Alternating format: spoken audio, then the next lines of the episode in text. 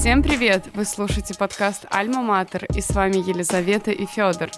Здравствуйте! Сегодня у нас в гостях Константин Семенович Пигров, профессор, доктор философских наук, с тысяча девятьсот девяносто второго года заведующий кафедрой социальной философии и философии истории Философского факультета Санкт-Петербургского государственного университета. Здравствуйте! Мы хотим начать наш подкаст со сферы научных интересов, и мы предоставляем гостю самоопределение, чтобы вы рассказали нам о своих научных интересах, а не то, что мы нашли в интернете или по вашим диссертациям.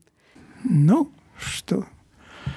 Очень сложный вопрос, особенно когда жизнь прожита, и, значит, нужно рассказывать обо всем, и это не стоит делать. Но я бы так сказал, что больше всего меня занимает философский анализ бытия. Хотя и промахивался много, но тем не менее и в этих промашках тоже обычно много интересного. И, может быть, именно в промашках самое интересное. Ваша кандидатская диссертация написана на тему «Источники и движущие силы научно-технического творчества». Да, я понимаю, что вы подавляете улыбку при этом названии, и вы правы. Нет, ничего в этом такого, просто мне интересно, мне интересно, как это можно связать. Поясните, пожалуйста. Существует творчество.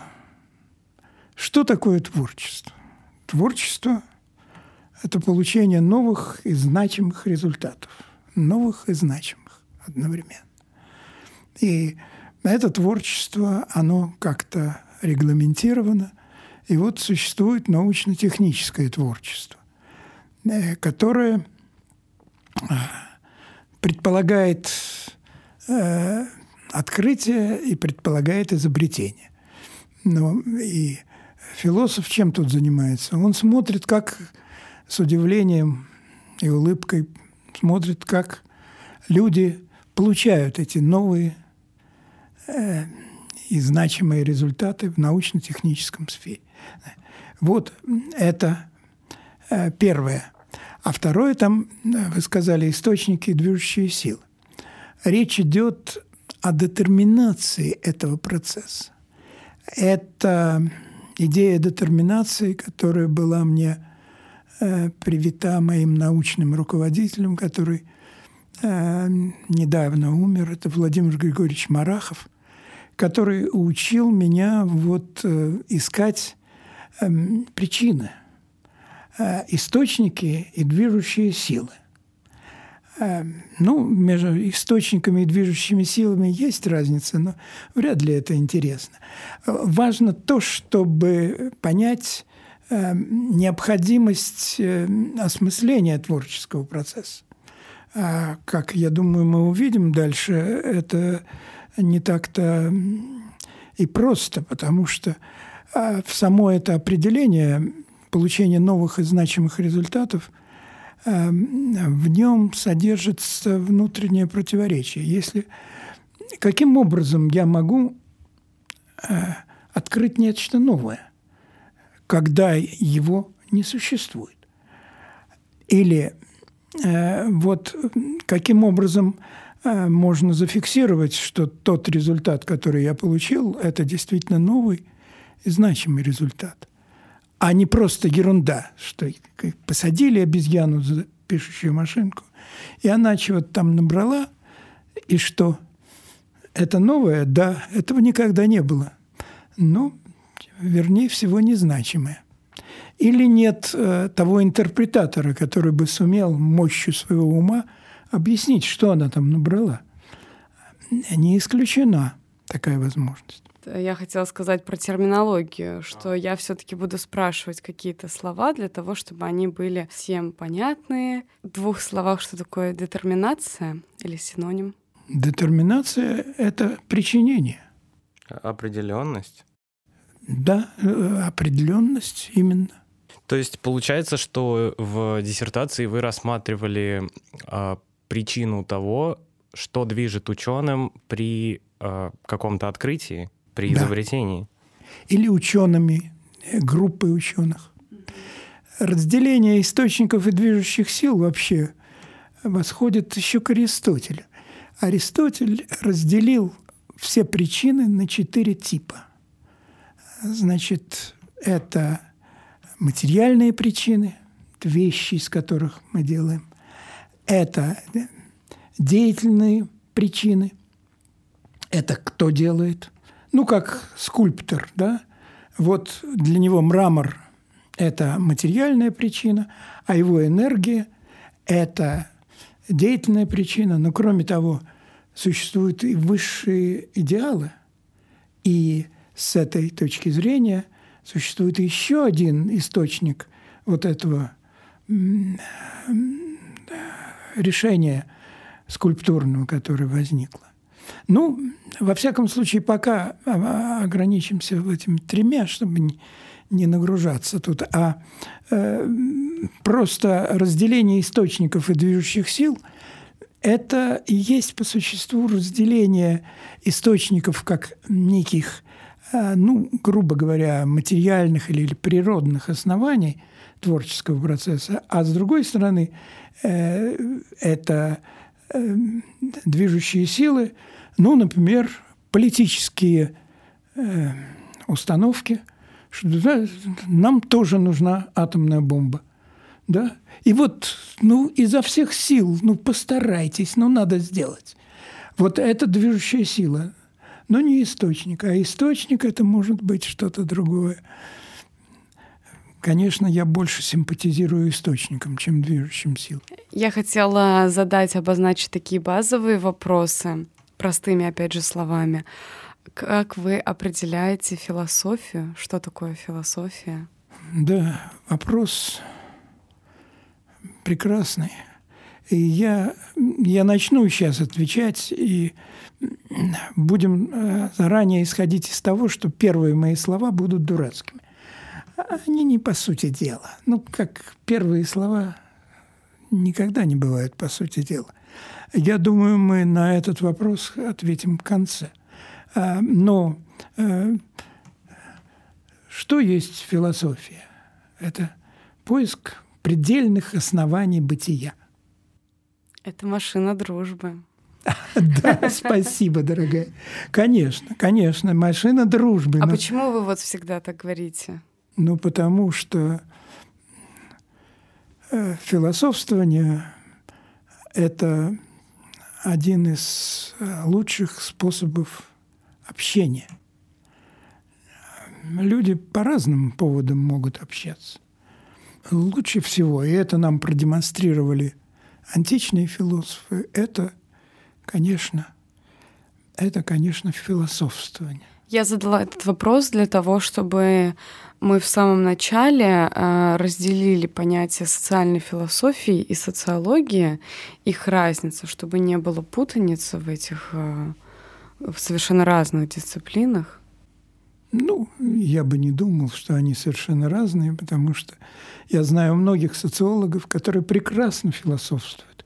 Точно так же, как и философы могут дать результаты очень позитивные, используемые, например, в выборной кампании. Да? Но это не то, что противоположность. Это попытка разделить э, всю науку, философию, всю сферу духа на области. И ты вот сидишь в этом закутке и никуда не ходи, только здесь. Вот ты философ, ну так и занимайся философией. А нечего тебе лезть в социологию. Я думаю, что духовная деятельность предполагает свободу. И если ты философ, но ты хочешь сделать что-то практическое, ну и на здоровье, ну и сделай. Или наоборот. Если ты практик, но хочешь пофилософствовать, ну почему бы и нет? Дух – это свобода.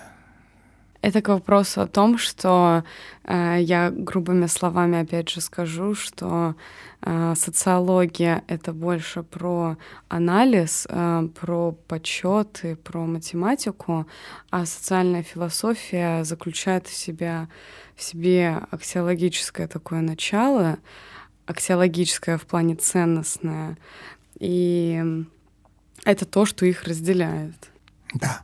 Можно тогда это... перейти, соответственно, к прошлой теме до философии, тогда определить через философский контекст понятие творчества. Два признака. Это новизна и значимость. Значимость как раз как аксиология. Да, как пришел автор к редактору. Редактор почитал, говорит, да, у вас тут много нового и очень много значимого. То, что новое, оно незначимо у вас, а то, что значимо, оно, увы, не ново. Вот проблема. А как быть с тем, что творчество всегда основано на каком-то предыдущем контексте? Ну, увиденного, услышанного, то есть прочитанного? Это относительная новизна? Да, конечно, конечно, относительно. А бывает абсолютная новизна? Думаю, нет. Ну, то есть она, наверное, бывает, но она не схватываема. А в момент? Когда она настолько новая, что ничего с ней сопоставить невозможно, то она вообще не воспринимается как новизна. То есть она воспринимается как абсурд, например. И, кстати говоря, это грань э, творчества и абсурда, особенно вот, в модернистские времена, э, возникает сплошь и рядом ситуация. Говорит, ну, ты не дорос еще до моей музыки. Не понимаешь мою музыку? Ну что ж, другие поймут. Говорит, ну как сказать, другие поймут, если они будут понимать. Когда я дома у себя ставил Шонберга на виниловом диске, ко мне мой сын заходил в комнату и говорит, папа, убери эту пластинку, жить невозможно в квартире. Такая новизна. Если на зоне, в лабиринте, в каких-нибудь книжных маркетах э, вбить ваше имя, будет достаточно много книг, достаточно много монографий. И вот э, я хотела прочитать несколько из них, ну, названий. «Социальная философия тайны», э, «Метафизика эзотерического курс лекций». Мне просто показалось это очень интересно. То есть это, видимо, глобальная тема, которой вы занимались. «Шепот демона», опыт практической философии. Ну, социальная, фило... социальная философия учебник. Я как бы знаю этот учебник. Это э, пособие, наверное, для студентов. И вот то, что меня заинтересовало, это «Бытие и возраст». Э, монография в диалогах, она написана у вас в соавторстве с Секацким. Вот, я хотела спросить и про вашу работу с ним. Э, краткая справка. Секацкий Александр Куприянович — это современник наш, философ, публицист, достаточно медийный. У да. него, насколько я знаю, книга «Антология лжи». Вот, «Антология» я... — это его первая книжка. Да, да. это вот еди... просто то, что я знаю, одно из немногих. И я, наверное, еще предлагаю каждое произнесенное слово пояснять. Я так понимаю, это про познание. Да. Антология. Да. Ну, на всякий случай для слушателей и... То, что, то, о чем я и говорила в начале. Нет, но я вернусь к Секацкому, потому что это совершенно замечательная фигура. И я всегда говорил, что Секацкий не ниже Бодрийяра. Но Бодрийяра знает весь мир, а Секацкого нет. Он виноват? Нет. Просто так устроена наша машина философская, русская, российская, что мы не умеем так раскручивать своих философов, как раскручивают, например, философов на Западе. Вот и с этой точки зрения, ну, в этом нет ничего страшного. Потому что все минится, правда останется, да, и... Значимость Секацкого, я думаю, будет оценена. Да, она и сейчас оценена. Можно тогда два слова про вот эту книгу «Бытие и возраст»? Да, ну, видите, конечно, эта книга была вызвана прежде всего тем, что я как-то с определенным напряжением почувствовал, что я старею. И выхожу в какой-то другой возраст. Вот. И как жить с этим? И мы... Александр Куприянович хотя он мне до сих пор представляется молодым человеком, на самом деле он где-то уже к шестидесяти. Но мы с ним работали тридцать лет, да и сейчас продолжаем, на одной кафедре мы работаем. И мы решили написать об этом, о разных возрастах жизни. И этот древний сюжет, этим занималась античность. Весь жизненный цикл человека разбивается на, там, ну, например, на восемь или десять периодов, и каждый период отличается от другого. И вот мы с Секацким э, выбрали разные периоды. Ему больше всего нравятся подростки. А мне э, больше всего нравится старость. Я-то вообще полагаю, это, наверное, не для вашей молодежной аудитории, хотя, может, именно для нее, что старость – это лучшее время человеческой жизни, о чем молодежь не подозревает, и что пытаются скрыть старики, ну, чтобы им не очень завидовали. Вот. Но вообще старость при всех болезнях там, и все такое прочее, да, но все равно старость – лучшее время человеческой жизни. Далеко видно во все концы света. Это совершенно другое дело, когда ты прожил двадцать лет, и ты не знаешь, с чем сравнить. А когда у тебя есть с чем сравнить, то ты лучше понимаешь, что происходит. Так вы же сказали, что вы начали писать книгу все-таки на фоне волнения о старости. Вы пришли к этому после? Или... Ну, во-первых, это волнение было скорее такое заинтересованное, не то, что я страдал. Ну, страдание тоже, конечно. Страдание, связанное с возрастом, существенно. И я переживал даже такие страшные моменты, как смерть детей. Но все равно, все равно. Это не главное. Кстати, старость тоже перемещается. Ну, если... Человек умирает, предположим, в шестьдесят лет. Это с современной точки зрения не старый человек, да, не старый.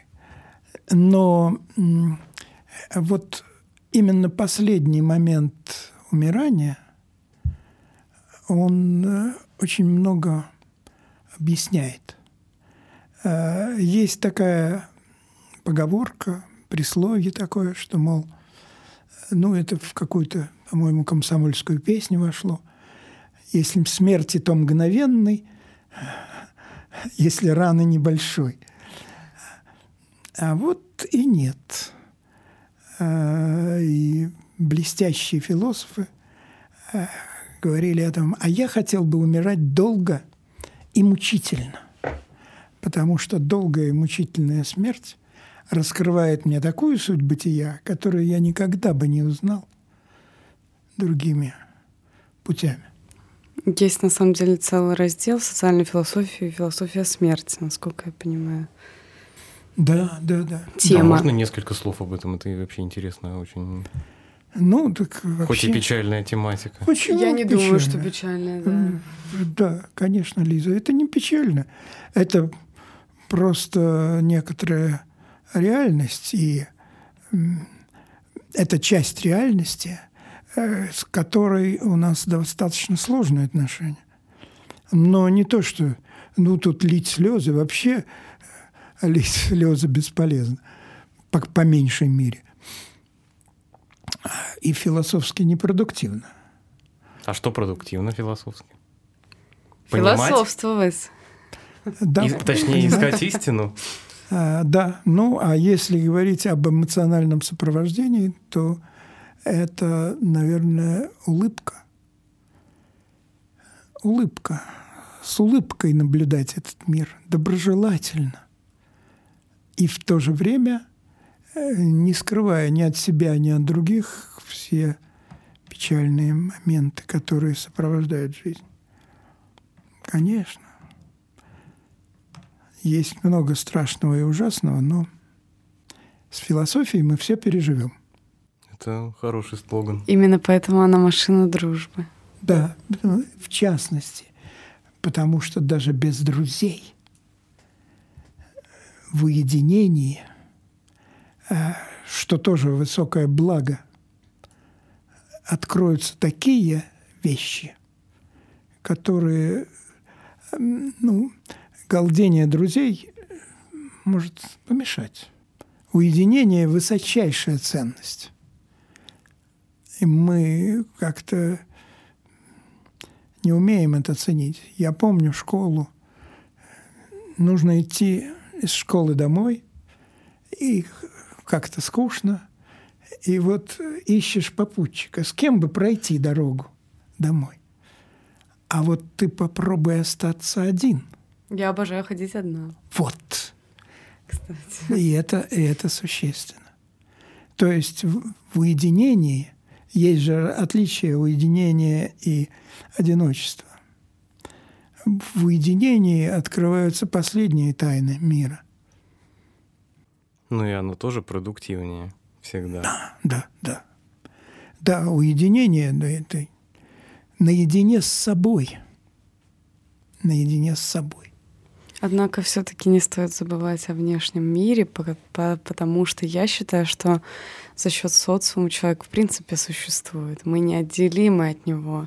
И это огромная часть. Как бы мы ненавидели людей вокруг, общество, какое оно ужасное, деструктивное, что только не происходит в мире, все равно мы должны учиться его принимать. А вот как принять безнравственность общества? С улыбкой. Ну, э, огромная культура, культура смеха, культура юмора. Как принять общество? Вот как Жванецкий делает, например. Вот э, смех Жванецкого дорогого стоит, потому что что бы ни случилось, это э, способность не потерять доброжелательного приятия мира. Вот это... Девочка, которая у меня пишет, ну, студентка, которая пишет э, о смехе и комическом, она как раз очень четко разделила юмор и сатиру. И я, конечно, очень хорошо ее понимаю, что юмор позитивный. Принять мир любым, как, каков он ни есть. Вот как в фильме «Ночи Кабирии». Молодежь не видела. Это классический фильм. Феллини. Ну, несчастная женщина, которую все обманули в итоге. Ее чуть-чуть не убили только что. И вот финал фильма. Она идет, вытирая слезы. Слава богу, осталась жива. Идет и встречает карнавал. И она начинает улыбаться, несмотря ни на что, начинает улыбаться. Вот это приятие мира, вот что существенно. Это, ну, я думаю, это главный урок настоящей философии. Да и вообще карнавал, ну, феномен карнавала вообще это аллегория на общество. В каком смысле? Ты же то, что это утрировано? Нет, ну, просто... Это обнаружение определенной стороны бытия, праздничности. То есть мы написали книгу о метафизике праздника. Кстати говоря, там очень интересные соавторы, которым я чрезвычайно благодарен, потому что получилась книга богато иллюстрированная. Эта книга была посвящена празднику. К метафизике праздника она называлась. Это книга...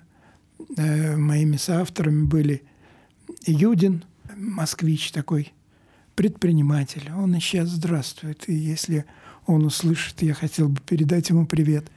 И Евгений Александрович Смирнов из Иванова, который тоже вот, очень заинтересован философией, хотя он тоже ну, такой крупный организатор. Вот мы э, подхватили эту идею праздника как открывающую ну, самую суть бытия. Только плохо, что нельзя все время быть в состоянии праздника. Это трудно. Это просто тяжело. И, наверное, странно. Это, конечно, странно. И нужен весь спектр эмоций и всех переживаний жизни. А, кстати, да, вот этот баланс, он же тоже, наверное, должен как-то определяться между черным и белым. Ну, даже я даже сказала, что юмор, юмор и сатира. И даже ирония, я бы сказала, что... Но это же все разные вещи. Да, что все они равно. Именно потому, что они носят разную вот эту окраску, окраску да, позитив и негатив. И в этом как раз даже и соблюдается баланс. Вот спасибо, Федор, что вспомнил это слово. Ирония очень важна. Это, это форма утверждающего отрицания мира. Вот я, казалось бы, ничего не сказал, а только, скажем, ироническим тоном что-то. Ну, например, повторил слова своего собеседника. И весь мир заиграл совершенно замечательно. Есть книга, которую очень хочется порекомендовать. Это книга Владимира Янкелевича, которая называется «Ирония и прощение». И соединение этих двух вещей. Ирония и прощение.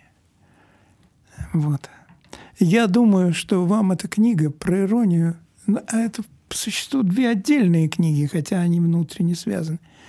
А эта книга про иронию вам очень понравится.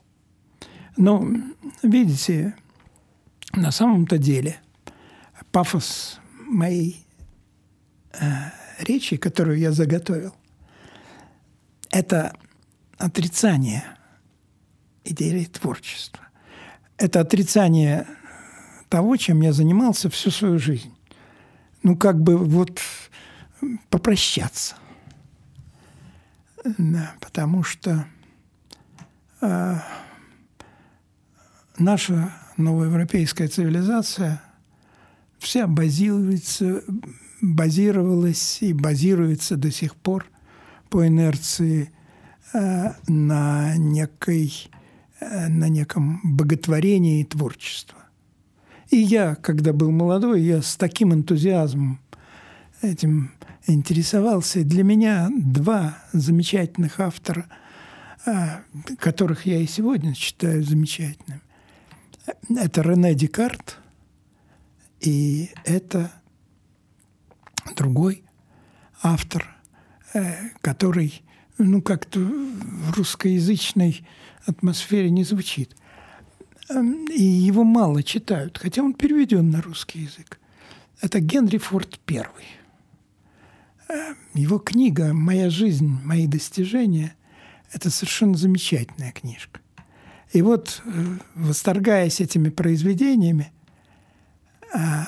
я, ну, когда сидел еще студентом публичной библиотеки, я как бы полагал, что да, творчество решает все проблемы. Декарт лежит у истоков эвристики, науки о получении новых и значимых результатов. Мне казалось, что здесь есть философский камень. К чему ни прикоснись, все будет золото, все превратится в творчество. Сегодня, я так понимаю, сколько у нас осталось минут, у нас не получится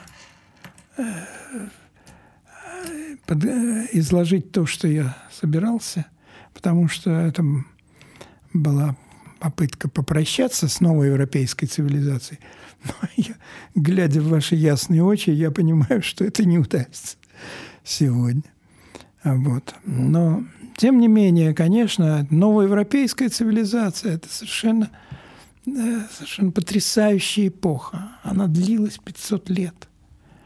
И я-то что? Я заготовил какой-то некролог новоевропейской цивилизации, что она должна погибнуть.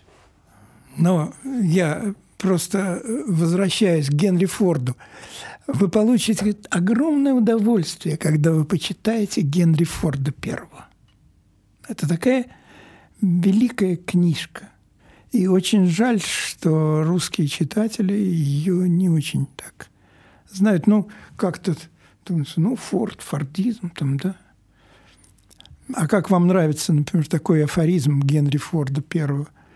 Что такое история? Это я вам как гуманитарий говорю. История – это чепуха. И тут как же так? Почему? А Генри Форд примерно отвечает так. История – это чепуха, потому что совершенно не важно, что было. Все можно сделать лучше. Вот что важно. И это звучит очень сильно. Это звучит сильно, но это, к сожалению, не так. Насчет того, что история чепуха – это неправда. И что все можно сделать лучше – это тоже неправда. Вот. Но это, видите, это большой разговор. Но вот эти две книжки я бы каждому молодому человеку посоветовал прочесть. Это вот это «Форд. Моя жизнь, мои достижения». И вот эта книга Рене Декарта «Рассуждение о методе». Просто мир осветится для вас совершенно иными цветами и красками, когда вы эти книжки прочтете. Хотя я сразу говорю, что цивилизация, которая существовала пятьсот лет, она сейчас терпит катастрофу. Она гибнет. И что приходит ей на смену? Ну, приходит вот тут слово, которое не всякий философ знает. Приходит на смену палингенез. Палингенез – это слово, которое ввел в философский оборот Шопенгауэр. Это просто-напросто вечное возвращение. Вечное возвращение, что приходит на смену, вы говорите. На самом деле, великий наш остроумец Черномырдин, Виктор, который, он очень хорошо сказал. Вот никогда такого не было, и вот да, тебе да. и опять. Какая замечательная парадоксальная фраза. Никогда ведь такого не было, и вот тебе и опять. Ну вот как это может быть? А вот, тем не менее, это именно так. И то, что нам кажется каким-то совершенно новым, блистательным, ярким. На самом деле, ну, во-первых, все это уже было, и, во-вторых, не такое уж оно и блистательное. Это какая-то пессимистическая, такая, ну, пессимистичная точка зрения. Мне тоже так показалось. Нет, нет, да, это никакой не пессимизм, потому что, ну, это скорее некая реальность, как реальность, то, что мы когда-то умрем. Может, вы скажете, что это тоже пессимистическая фраза, но тем не менее, ну, я вот так рассматриваю своих предков, которые в таком примерно возрасте умерли, и понимаю, что, ну, мне не, не прожить больше, там, скажем, десять лет, это максимум. пять-десять лет, не больше. Ну и ничего.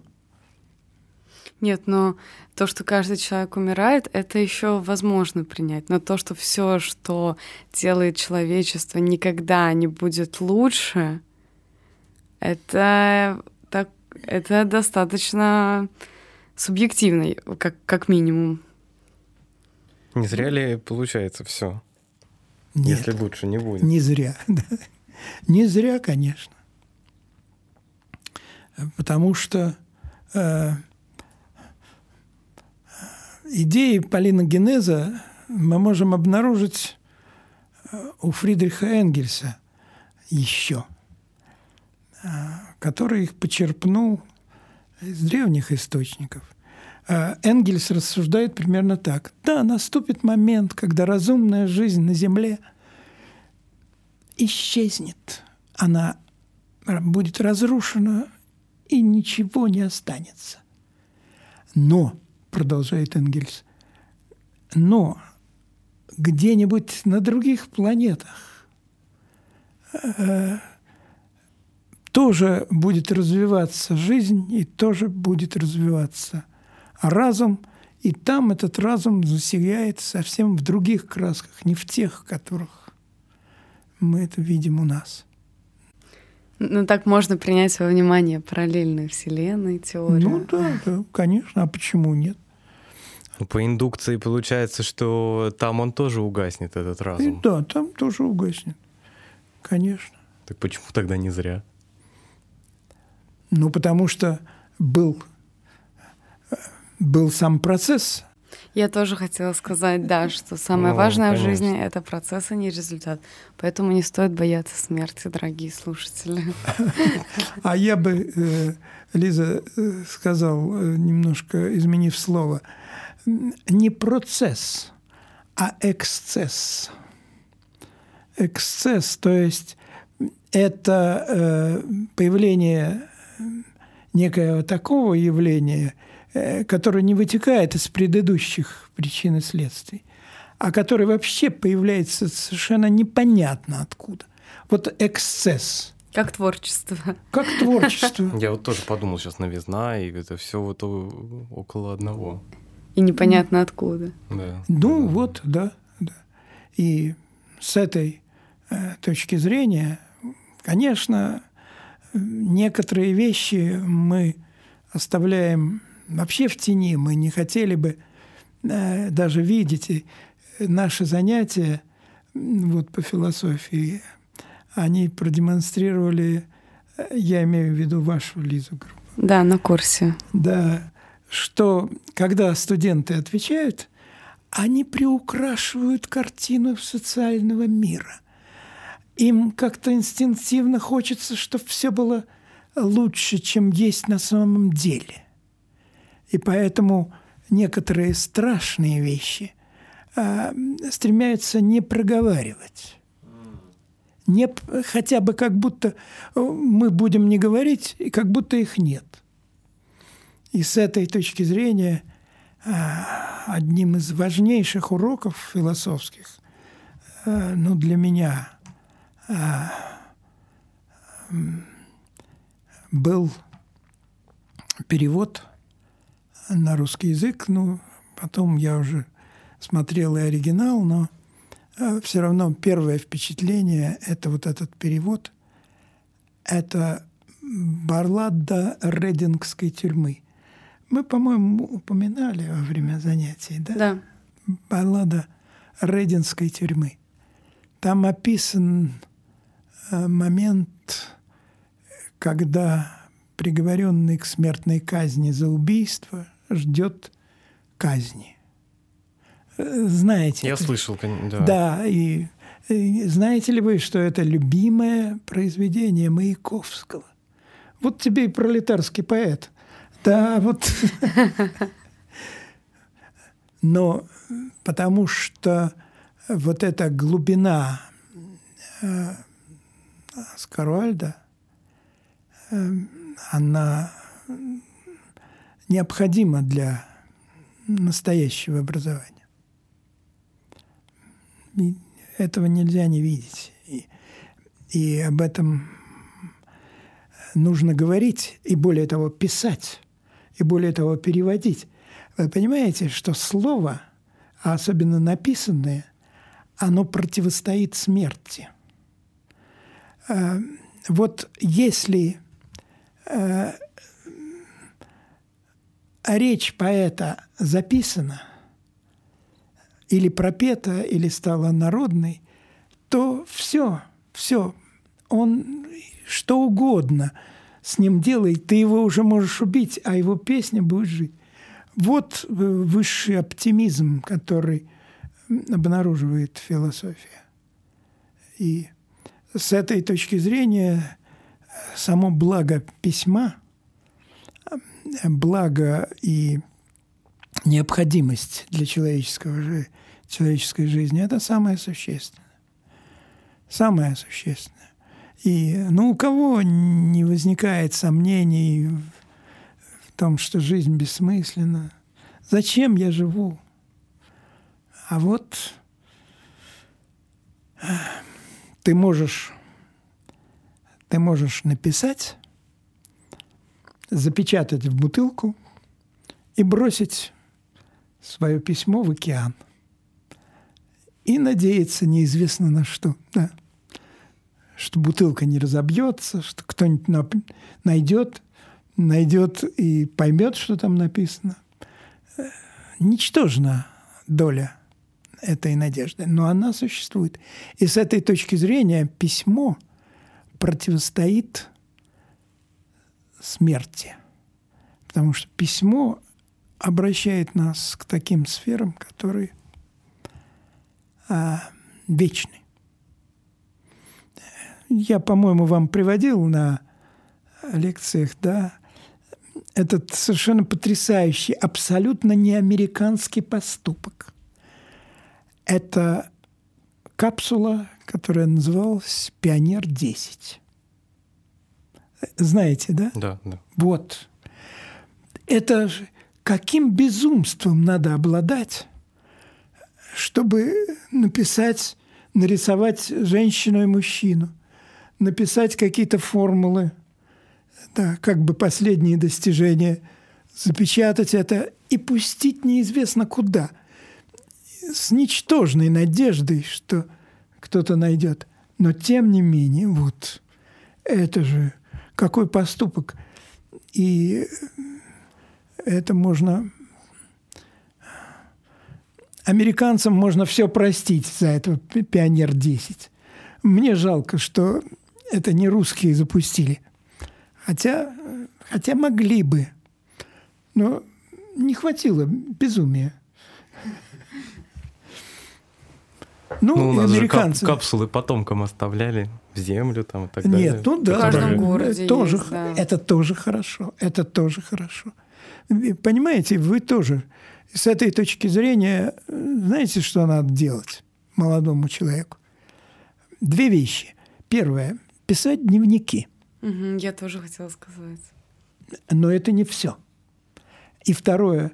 Хранить до последней возможности, никогда не выбрасывая дневник, потому что вы не понимаете, что там написано. Вот то, что я написал в четырнадцать лет, накорябал там, да, с грамматическими ошибками, а потом я открыл в восемьдесят лет, и я, наконец, понял, что я писал тогда, когда мне было там тринадцать лет. Вот э, э, мало писать. Нужно еще из последних сил хранить написанное. У вас есть что-то сохраненное, дневники, да? Есть, конечно, конечно. Ну, вот я не сразу это понял. Ну, по случайности что-то осталось. Но это самое интересное. А вот как вы относитесь к опроснику Марселя Пруста? Да, да. Ну, это, по сути, близкая сам, идея. Да, близкая. Да, да. Ну, положительно. Да я к Марселю Прусту-то прекрасно. Да, я хотела сказать, что Константин Семенович фанат. А, да, вы просто упоминали уже и Бодрийяра, и хотелось узнать вообще ваш... Ну, и у Пруста вообще о времени. Я а хотела Пруст... это книги «Бытие и воздух». Хм. Я вот надеюсь, может быть, удастся, хватит сил написать книгу «Мишель и Марсель». Это о... Ну, как говорят, не сообщая о своих планах, но тем не менее. Может, хоть о плане сообщу, а кто-нибудь потом не другой, сделаю. Да, продолжит. А, Мишель – это Мишель, как вы знаете, кто автор опытов? Мишель Монтень. И потом через триста лет приходит Марсель Пруст. Это вообще... Это чтение совершенно ужасное. Ужасное. Ну, там есть совершенно жуткие э, тома, но не говоря уж о том, что там еще веет, э, веет всякие такие отклонения от норм, которые э, присутствуют э, у Марселя Пруста. Но это все становится неважным по сравнению с тем великим текстом, который он сделал. И вот сопоставить вот этих двух великих французов, которые таким образом научили нас многому в самосознании. Вот. Но прочесть вообще и Фуко, то, то есть не Фуко, а именно и Марселя Пруста сложно. Да сложно прочесть и Монтенья на самом деле внимательным чтением. Потому что чтение от одно чтение от другого чтения может отличаться как небо от земли.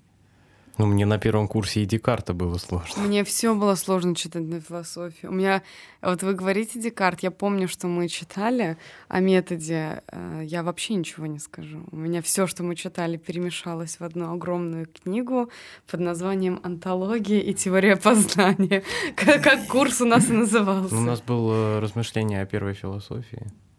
Да. Ну, видите, как хороший афоризм, что интеллигент не читает книг. А что делает?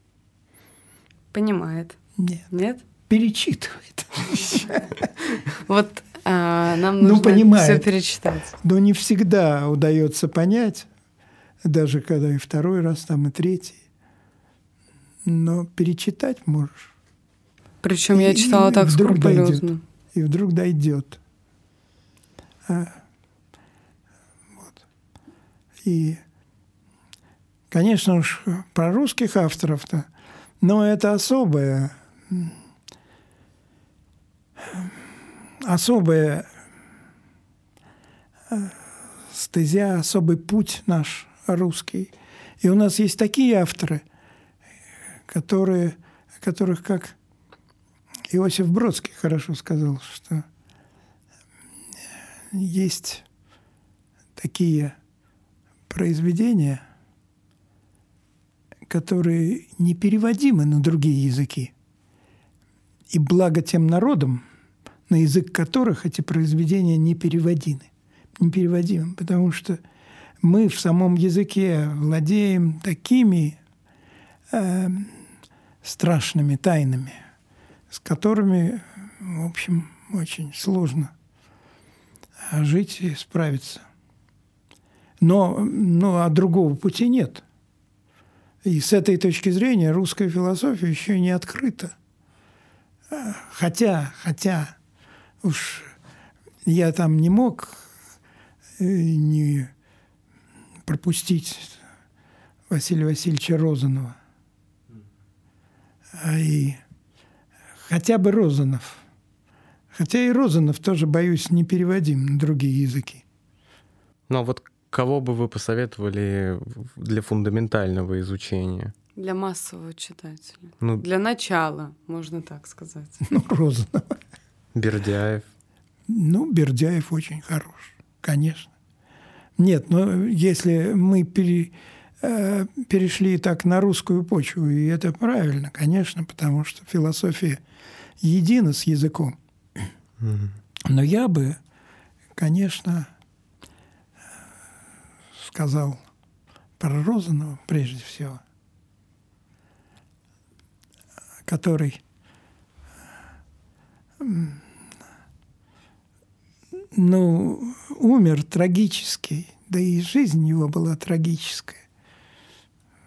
Это как, как можно жить, когда твоя жизнь э, семейная начинается с жизни с с Аполлинарией Сусловой, любовницы Достоевского, которая его тиранила всю жизнь, этого Розанова. Он был маленький такой, вроде плюгавенький, да, и жизнь ему не давала, и, главное, не давала развода. И все его дочери замечательные, Розановы, они все, как по царским законам, незаконно рожденные там были. Но тем не менее, это вот это уединенное а, у, у Розанова это очень понятное главное чтение. Понятное. Даже для массового читателя? Да. Спасибо. Наше время подходит к концу, и мы хотим, мы каждому гостю делаем блиц из вопросов, на которые можно кратко. Ну, то есть относительно первое, что приходит в голову. Но я хотела сделать исключение и, и вам, и Феде задать вопросы, которые вы задавали нам в начале курса, такие три, на размышления. Константин Семенович в начале нашего курса по социальной философии задал нам три вопроса, на которые мы отвечали, должны были ответить после курса. И вот первый из них я, наверное, задам сначала Федору. А какие три книги ты напишешь? А, поясните этот вопрос. Вот как ты его понимаешь? Просто ответь приблизительно. Я думаю... Можно продолжить, я буду думать сейчас впоследствии. Ну так это весь блиц. Хотите вы ответьте пока что? Нет, я подскажу Федору, да. Ну, выберем жанр. Хочешь написать э, практическое руководство по кулинарии, что тоже неплохо. Да, как мы знаем, есть Похлебкин там замечательный. Или хочешь написать сборник сказок, или хочешь написать фантастический роман, как у Стругацких, или у кого-то другого. Я могу ответить свой ответ, который я написала по окончании курса. Первая книга будет научно-популярная, она будет о культуре простым языком. Вторая книга будет о религии и вообще о понимании веры. Вера человека тоже научно-популярная. То есть мне над ними нужно будет очень так даже поработать, получить второе образование. И третье я напишу какой-нибудь суперлёгкий, массовый, в какой-то степени глупый детектив, потому что я обожаю вот эту массовую литературу в плане детективов. И про какое-нибудь суперстрашное убийство. Три книги. Первое — этнографический дневник России. Второе — фотография, тоже через призму России, с собственными иллюстрациями. И третье — наверное, что-то про экономику простым языком. О, прекрасно. Ну, вот видишь, как одаренность, ну что, ее не скроешь. Ну как, как замечательно, как это оригинально и очень существенно. А, любопытно, что у нас вот эта тема никогда не возникала на наших обсуждениях тогда никто не называл э, вот эти географические описания.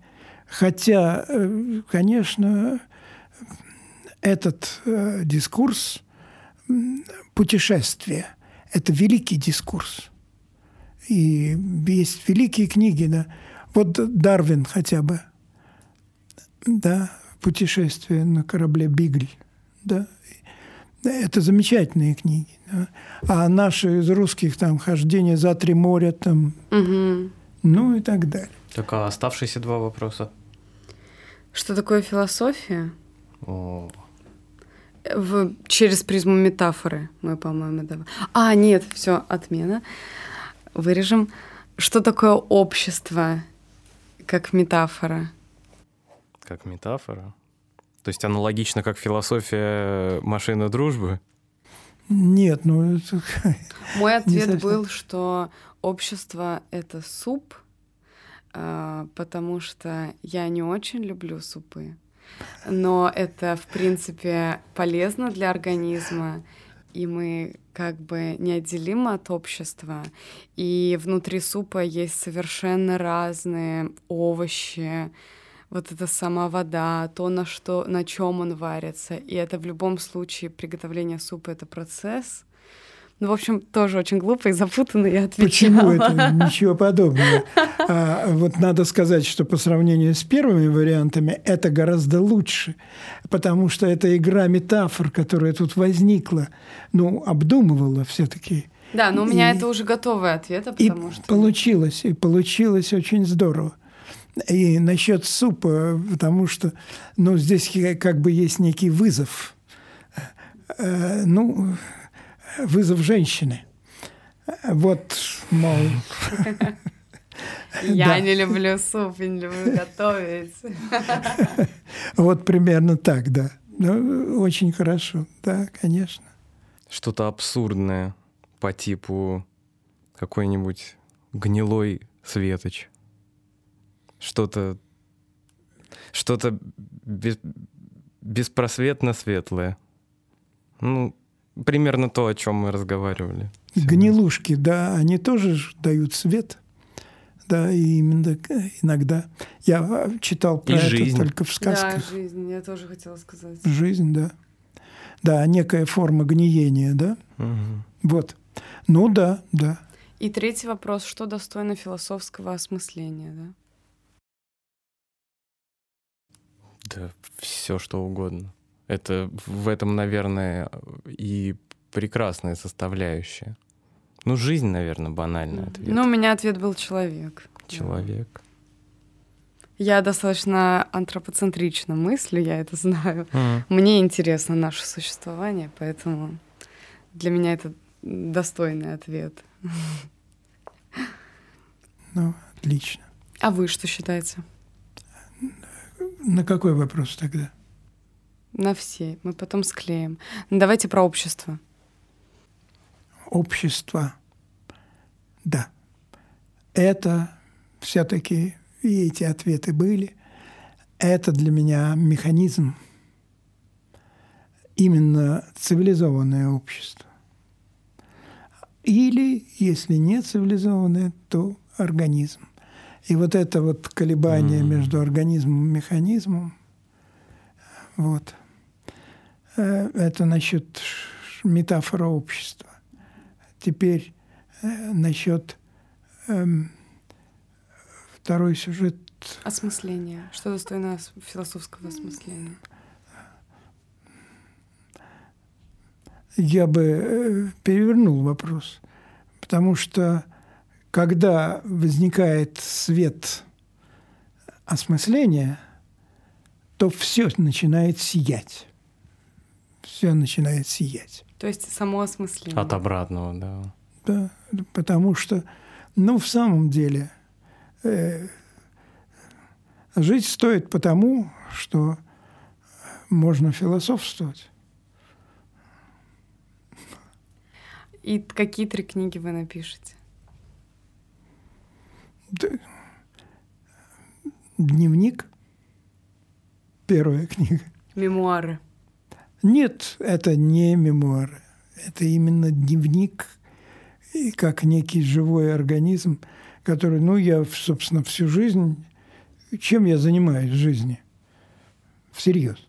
Я только пишу дневник, а все остальное менее существенно. Но дневник, особенно вот тот, который я задумываю, конечно, это... не есть предмет для публикации. Ну, настоящие-то книжки, они не предназначены для публици... для публикации.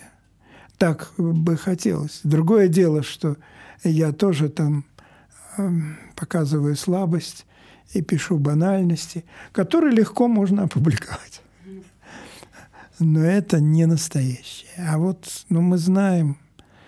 Мы знаем исповедь Руссо, тот же Розанов Василий Васильевич, что Розанов это перед революцией говорит, ну как надо относиться к России? Как надо относиться к России? Представьте себе, что ваша мать пьяна, лежит в луже. Вот тут-то от нее и не надо отходить. Mm. Вот тут что вы ей нужны. Вот, но если хотите, это тоже скрытая метафора. Но... Достаточно скрытая. Ровно. Мне так не представить маму, да. А вот да, да. То есть, что такое любовь там, дочери или сына к родителям? Ну, для вас вопрос не очень актуальный, а для меня более актуальный. Хотя поставим многоточие. Вторая книга, третья. Ну да. Нет, если первая книга дневник, то вторая книга размышления, а третья просто и не будет, потому что все ушло в первые две. Просто размышления – это э, очень интересная техника, очень важная, э, которой я скрытым образом к вам все время взывал. Просто возьмите бумагу и начните писать все, что вам приходит в голову. Свободный поток ассоциаций. И вдруг вы увидите, что это не вы пишете текст, а текст пишет вас. И в, это в буквальном смысле. Он создает а, вашу душу и создает ваш дух. Вот а, это... А, ну так, если профанировать, можно сказать, это автоматическое письмо.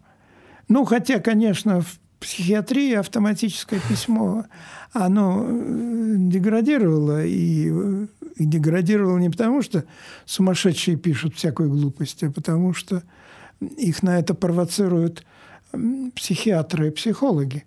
То есть, но на самом деле автоматическое письмо – это великое... возможность обратиться к самому себе. Вы-то себя не знаете. И великий тезис философский «познай самого себя». Каким образом?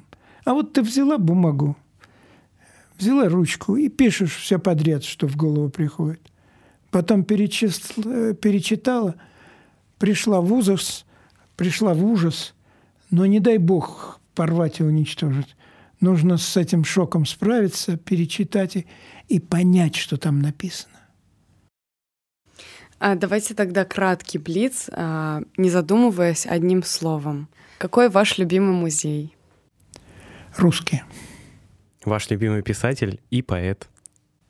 Пушкин, поэт, а писатель Монтень. В какой исторической эпохе вы бы хотели оказаться? Да я вообще живу вне эпохи. Я ни в какой... Ну, в нашей. Наша ничем не хуже.